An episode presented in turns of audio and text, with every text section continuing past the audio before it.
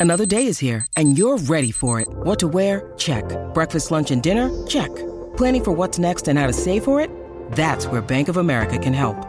For your financial to-dos, Bank of America has experts ready to help get you closer to your goals. Get started at one of our local financial centers or 24-7 in our mobile banking app. Find a location near you at bankofamerica.com slash talk to us. What would you like the power to do? Mobile banking requires downloading the app and is only available for select devices. Message and data rates may apply. Bank of America and a member FDIC.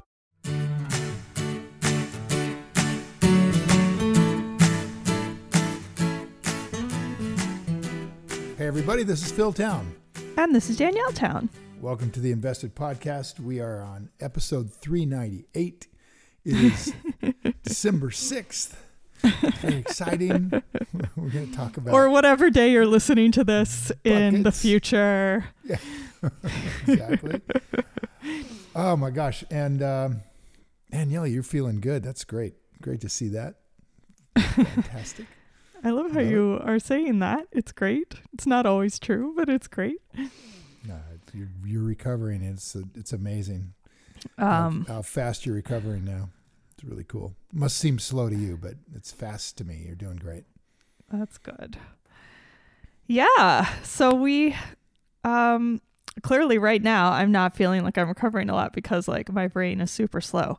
So we ended last time talking about Dalio and these four I don't know if the four buckets related to Dalio or not, but we ended talking about this mysterious four buckets. And um I'm excited to hear what those are. Yeah, it's it's an interesting concept that Ray Dalio kind of pioneered and um, and talked about in his own work. You know, he's he's become more and more sort of globally transparent as he's gotten toward retirement, or you know, what passes for retirement among fund managers, which means they're still they keep their hand in all the way to the end. because it's life, right? Like that's what It I is. love about discovering investing is that it's not a project or a job. It's just living life and discovering that there's things to support. I don't know if he sees it that way, but that's how that's been my experience. I mean, it's it's it's really an interesting career. It, you know, it's like people don't really retire from farming. You know, it's like that kind of thing. It's like you're a farmer. That's what you do, Yeah. right? You raise Yeah. your children in it. It's sort of that kind of thing. And and um, managing your money is like that. It's something you don't really retire from. It's sort of just what you do. And and do you think it's really managing the money or is it more like learning, researching, learning, finding conclusions out of what you've researched and learned about? Two sides of the same coin, eh? It's you know, Yeah. one one side is the you know the knowledge step, and the other side's the doing step. Right, true. And, true. And uh, yeah, you gotta you have both of those. And it's funny. I was just writing a, a kind of updating a blog that I was doing, and um, like the you know how they write these things, the eight great secrets for blah blah blah. You know? Right, the clickbait. like- yeah. And it's and I I was thinking of what are these really critical things then about investing, and you know one one of them is just you you must learn to read. You must learn to read. You read must learn to read. I would encourage you to learn to read fast, or maybe that's what I mean. You must learn to read fast or listen fast. I was just going to say or get an Audible account or a Libby account or whatever your given Mm-hmm. audiobook system is and put it on 1.5x speed. and Yeah, uh and- learn to and take voice notes. That's it. It's it's so powerful that you can absorb so much information now. It's just, and it doesn't almost doesn't matter as long as you're not just fiction. You know, if you're doing biographies or if you're just reading about an area of life that you're interested in, about what's going on in the Ukraine war or Yeah. what you know what's happening with climate change. You know, there's a great book out there, you guys, called Unsettled, by the way, that I just finished. Um, written Unsettled is written. I don't even remember the author's name. It just wasn't going to bring it up in the podcast, but since we're talking about reading, go read that. It's a remarkable. It's been written. It was written by one of the top officials in the Obama administration for climate change, Hmm. and uh, NYU professor.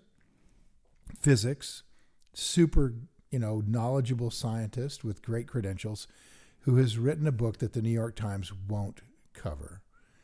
They won't say a word about it because he is basically calling out the whole scientific community on having produced good science and then fudged the abstracts over and over and over again in the interest of promoting the end result, which is highly, you know, uh, moral result of less pollution and you know b- taking better care of our planet. Um, but what he's pointing to is that the science, the abstracts, don't say they they stretch what the science proves, and then the New York Times takes the abstract and stretches it further, and so we end up with with crazy things like the storms are bigger and worse than ever ever in history, and that's all climate change. And then he points out that her, there's no change in hurricanes at all in the last 120 years, zero. And, hmm. and points to the research on hurricanes that says that, and then shows that the abstract stretches it, and then what the New York Times does with the stretched abstract to conclude that hurricanes are worse now. And it's just fascinating. And if you're an investor, you read this kind of thing and it starts pulling the world together in ways that not everybody sees. For example, Berkshire Hathaway has a huge reinsurance arm. And they've been reporting for years that there's no change in the policy, uh, in the filings uh, for reinsurance. There's no change historically. They're, they're not experiencing more losses There aren't more claims. Is that what there you're There aren't more claims, Okay. which there would be if there are these superstorms. And so you start to go, whoa, here's the research that's been stretched, and here's Berkshire, which is paying real money if there's real claims. And it, it kind of it's fat anyway. You do that as an investor. I don't want to make a you know like a, a point here, but a point of view rather. But you're doing that as an investor, looking for reality. And often what you find is there's a a disconnect between the market perception of reality and reality. And this disconnect is what Warren Buffett calls, uh, you know, the difference between fear and greed. Is hmm. that there's an emotional disconnect between reality and and the emotion of, of what they think that reality is. So let's say, just for this example, that there's a disconnect between the reality of major storms you know, wreaking havoc on the planet, and the actual fact of no real extra payments being made by insurance companies. And I'm not saying this is all true. Well, yeah, just- let's just be clear that statistics are. I mean, I think that's another really cool thing to learn. Well, listen, let me uh, don't lose the point here. Hold on. Go ahead. Yeah. Let me don't lose the point because the point is not look at that specific disconnect and attack it. Okay. The point is there are disconnects where reality is is different than what is being perceived as reality by the market. And this is this was thought by academics to not be possible. Their assumption was that these people managing billions of dollars never have an emotional disconnect from reality. That the market always is connected to reality perfectly or nearly perfectly, mm-hmm. and therefore prices and and values must be the same. When in fact Buffett has been looking at this for 70 years and realizing that prices and values become disconnected from time to time because of greed or because of fear. So that's that's the, the thing that makes this so fascinating in terms of being an investor for life is that you start to read and you start to find that your opinion about something everyone fears may be very, very different from what. Absolutely. What I keep finding is this um, experience of looking at statistics and discovering that. I mean, every statistician knows this, every mathematician knows this, but most people who haven't studied those things don't know how easy it is to draw very different conclusions from the same statistics.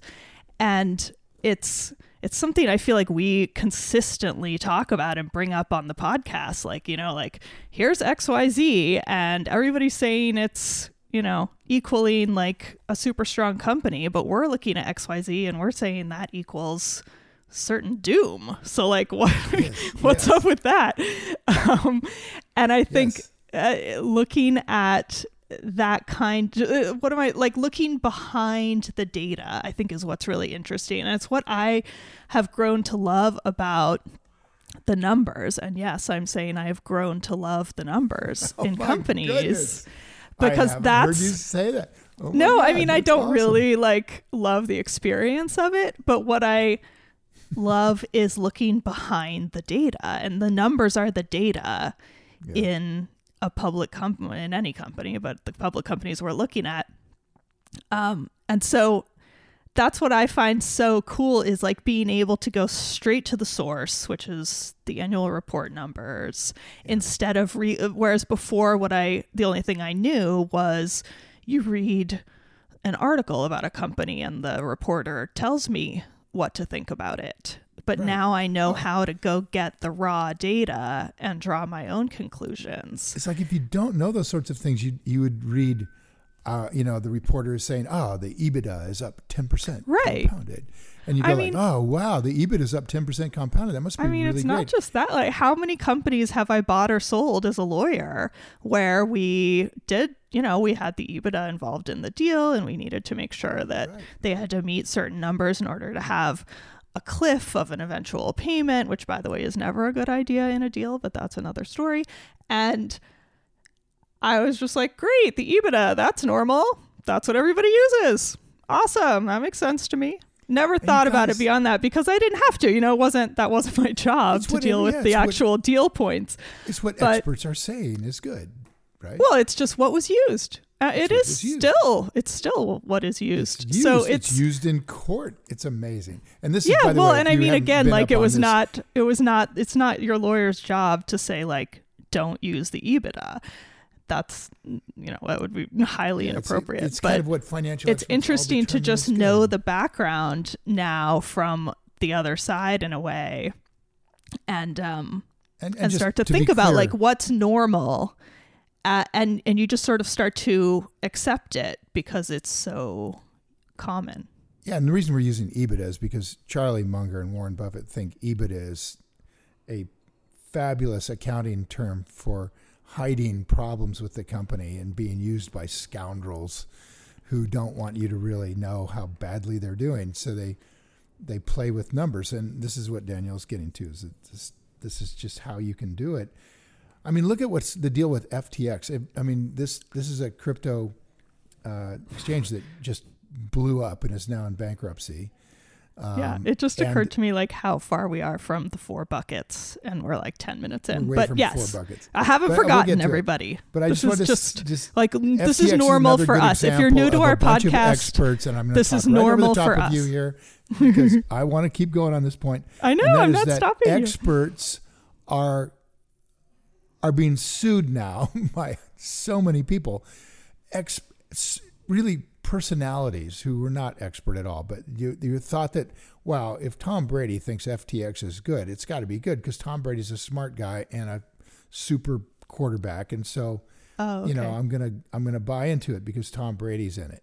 okay And you'd think these people would be doing research and you'd think they would know. And the truth is they don't. So you can, one of the main points of this podcast for the last eight years has been that you will probably not do worse than any of the experts that you could have tell you what to do if you do this on your own.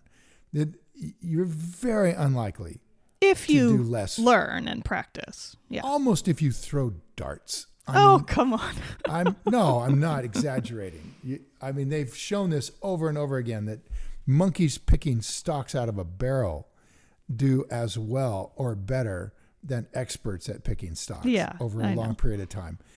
When you need mealtime inspiration, it's worth shopping Kroger, where you'll find over 30,000 mouthwatering choices that excite your inner foodie. And no matter what tasty choice you make, you'll enjoy our everyday low prices, plus extra ways to save, like digital coupons worth over $600 each week. You can also save up to $1 off per gallon at the pump with fuel points. More savings and more inspiring flavors make shopping Kroger worth it every time. Kroger, fresh for everyone. Fuel restrictions apply. And I mean, it's just, it's the, in fact, it's the basis of, of efficient market theory. It is the very basis of that. So the the truth is that you're the exception, you guys. If, if you're the exception to the rule, the rule is nobody beats the market. And that rule is there because of the way most people invest in the stock market. But if you are going to invest the way the very best investors do it, the way we're trying to show you guys over all these podcasts, then I think you have very, very good chance of doing very much better than anybody out there and uh, who would manage your money for you. So, to the point of this podcast, we're talking about four buckets. One of we the ways we don't have to. suggested. I'm No, I think this is good stuff. One of the ways that one of the great experts that we really do admire uh, actually doesn't invest the way we recommend and the way we do it, or the way Buffett does it, or Munger is, is Ray Dalio, and we've talked about him many times in the podcast. And a long time ago, we talked about the four buckets, I think. But um, it's coming up more and more as the economy goes into these shocks from oil rising, Ukraine happening, inflation taking off, shocking the economy, then I think this thing becomes much more important to think about. Um, the four buckets, shall I go into it? You want, want to hear what they are? yes, please. Okay. So this is an idea that will protect you for any economic conditions or any um, economic shocks. Um, and the- Ray Ray is a, a phenomenal researcher. He runs Bridgewater, which is the, one of the largest hedge funds in the world, and has an 18% compounded rate of return for over 40 years. Unbelievable, great track record as a macro investor, somebody that's looking at the whole picture and finding opportunities to invest globally. And he put together this portfolio idea um, to protect against any sort of economic calamity, any extremes that have happened any time in the last hundred years, or even, he's gone back with his research 500 years deep. And so um, he came up with this concept of four buckets um, and, and calls this portfolio an all weather portfolio. So, any kind of storms, this will have assets that really do well in any economic period economic growth, economic decline, inflationary periods, deflationary periods. This thing is going to perform. It's going to have a bucket that performs extremely well. Now, the way Ray does This Ray is his this, all-weather portfolio. Yeah. Okay. Now, the way Ray does this, And- go ahead. is the the four buck because you didn't say this last time. So the four buckets that you mentioned is that the same as Ray Dalio's all-weather portfolio, or do you Yeah. then did you do your own tweaks? Yeah, no, it's the same Um, as same as his Because he hasn't talked about, to my knowledge, what exactly the all-weather portfolio consists of. Well, he did in great detail. He's written it up actually in a paper, white paper that he did. Has he? ago. Yeah, it's worth Oh, looking up. okay. Because I remember Um, we were trying to figure out years ago, like what was in the all. Well, that's because the white paper is so sophisticated. It's very difficult for an ordinary investor to duplicate what he can do as an institutional investor with 1000000000s Uh-huh. of dollars, Yeah. um, particularly in the area of bonds. So let's let's get into this. okay. The the four buckets are um, a bucket for inflation, along with economic growth, which is is what we had. The second one is inflation along with economic constriction, which is where we are. And then deflation um, with economic growth, which is where we were for about 30 years from the 80s all the way through where bond our bonds and interest rates are going down. This is deflationary.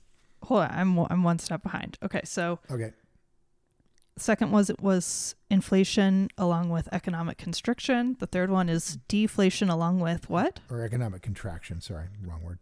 And then the fourth one is deflation. De, or, wait a second. Inflation and economic growth. Got that one? Yeah. Yeah. And then inflation with economic contraction. Contraction. Got it. Okay. Then deflation with economic growth. Ah. Okay. Right. And then deflation with economic contraction. Ah. Understood. So it's a quadrant. It's a quadrant. So the four the four uh, parts of this matrix or the quadrant are inflation, deflation on the top, and economic growth, economic contraction on the side if you're building building the quadrant. Got it. And so then the then the thing that Dalio did is kind of lay out in his white paper how to uh, how to get a, a very solid rate of return in every one of these buckets. And and so the the most com- the most difficult one is where you have a lot of bonds. Um, and if you've got if you've got bonds, the problem with bonds is they give you a very low return, typically. Hmm. So, uh, in other words, if you've got a bucket that has, oh, you should be in bonds here, those bonds are not going to produce a very good return. They're going to produce 1% to 3% return, let's say, in the past 10 years. Okay. And when that happens, your that bucket rate of return will go down. So Dalio had to solve that problem and have that bucket have high rates of return. And the way he did it was leverage. He borrowed money at, uh, in other words, margined himself into bonds. and by doing so um, carefully, he could produce a much higher rate of return with a very low risk. Hasn't bucket. he had the all weather portfolio like uh, out there publicly for some time now? Wasn't it doing really badly for a while? And that was publicly reported on. Like I keep remembering seeing headlines about how Yeah, it's a little bit oh, like he's not how- doing good, but it's because badly from exactly, but it's Yeah. because that's the whole idea is that it won't necessarily outperform for long periods of time, but then when things go haywire, Right. it'll be decent. Yeah, is right. that the idea? that- that's the thing. It's underperforming is relative, right? So if the S and P 500 is doing 15 percent a year, which it did, then a, a portfolio of four a four bucket uh, portfolio is going to underperform that significantly, um, right? Because it's going to aim for being able to be very consistently good returns, regardless of the weather. Um, and so, yeah, of course, what the reporters do is find something to chew on for guys like Dalio and Buffett, who are such iconic investors. They love to find a flaw or think of Wow. they've got a flaw. I just Googled it really quickly here, Hmm. and there's so much out there about this. no doubt. Wow. So, anybody wants to spend a weekend learning about the all weather portfolio, there is a lot to read. It's interesting, you know, really how to how to figure this out. Um, I can I can throw some things out there that like one, but by the way, I am I'm not a four bucket investor, and neither is Buffett. So we're sort of putting this out there as just an interesting idea. Um, if you are, let's say you have a pretty sizable portfolio, let's say you're very comfortable actually, and what you want to do is remain comfortable Uh huh. Over the over the course of your retirement. This kind of thinking is quite good for that. So, Okay. in other words, So, if you can we talk about what would go in each Yeah, quadrant? yeah. Okay. All right. So, you got an inflationary environment. Um, you've got you've got about five things that you can put in there.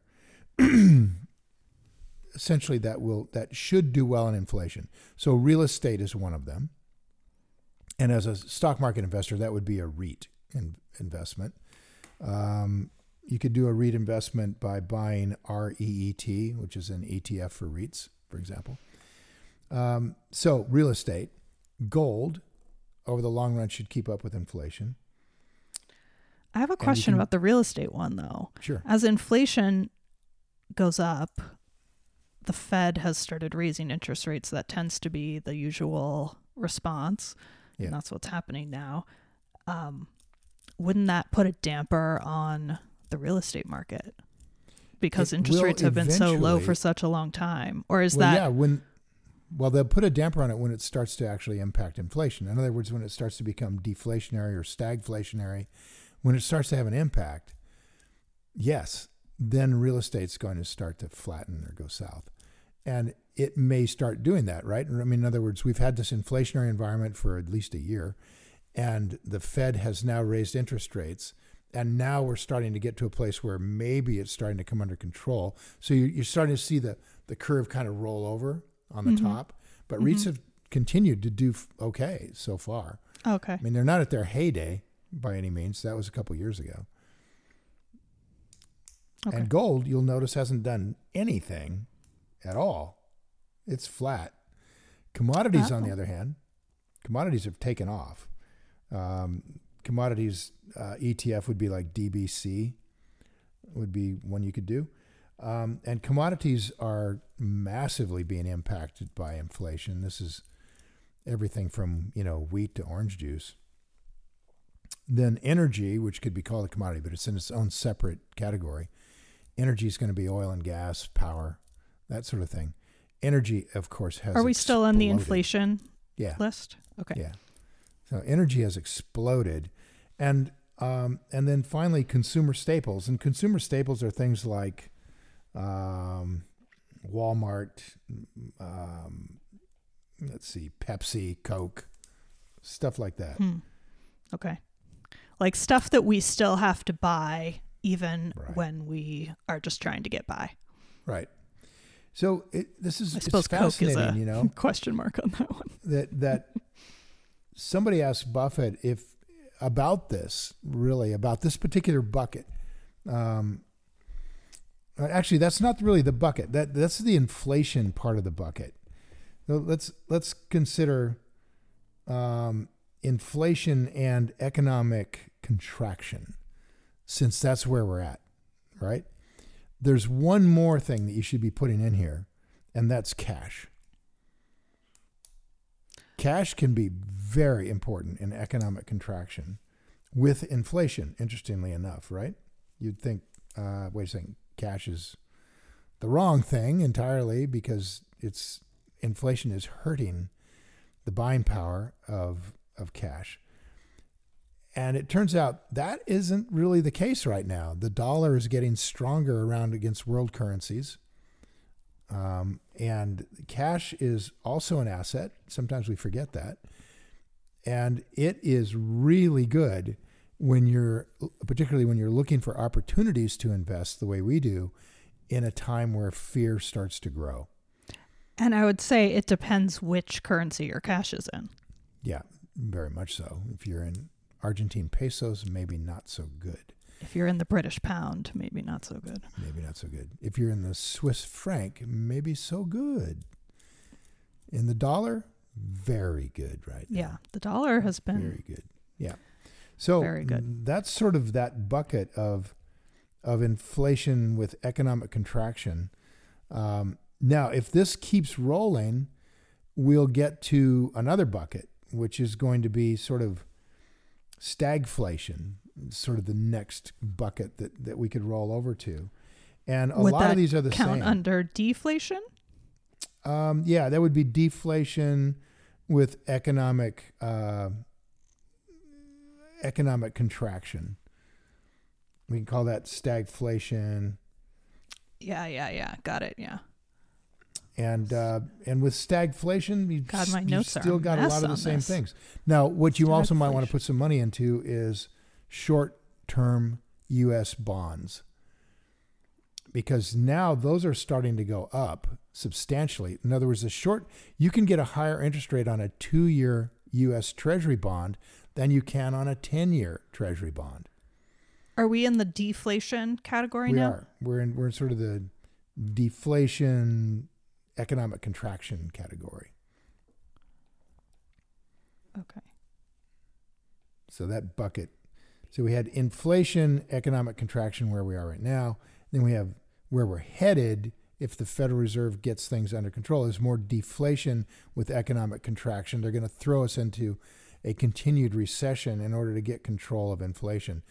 And in that period again, the these that's where you want pretty much all the same things we had um, but we want to maybe shift out of consumer staples over to healthcare a little bit uh, or you can do both. But healthcare in the form of a of a uh, ETF like IYH, for example, would be a, a healthcare that owns a bunch of stocks like United Healthcare, Pfizer, Merck.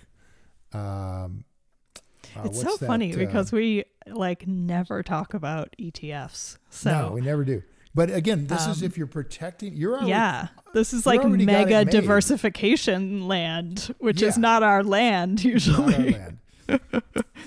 but we we live in a world where where what this podcast is about is helping you go from I'm not financially independent by any means to becoming financially independent to creating generational wealth. That's what this is about. What Yes. we're talking about today For me is, okay, personally. You've already got exactly for you personally. This is for people who are they already got it made. They just want to keep it made. They don't want to see their their the value of their portfolio decline uh, against inflation. They don't want to be wiped out by deflation, by recession, Yeah. um, and they're not going to spend the time to buy individual companies. This is for you guys. We Okay. don't need to talk about it that much, but here the, Let's- we'll talk about it for a couple of podcasts here. Let's pause us here because my notes are a mess and I need to figure this out and then pick up next time with um god, I don't even know what category we're on. Deflation and well- economic growth maybe? I don't know. We'll start over.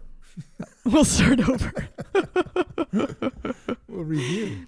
All right, sounds good. We'll pick Okay. this up, and we'll talk to you next week about this some more. Thanks right, until everybody. then, time to go play. Bye.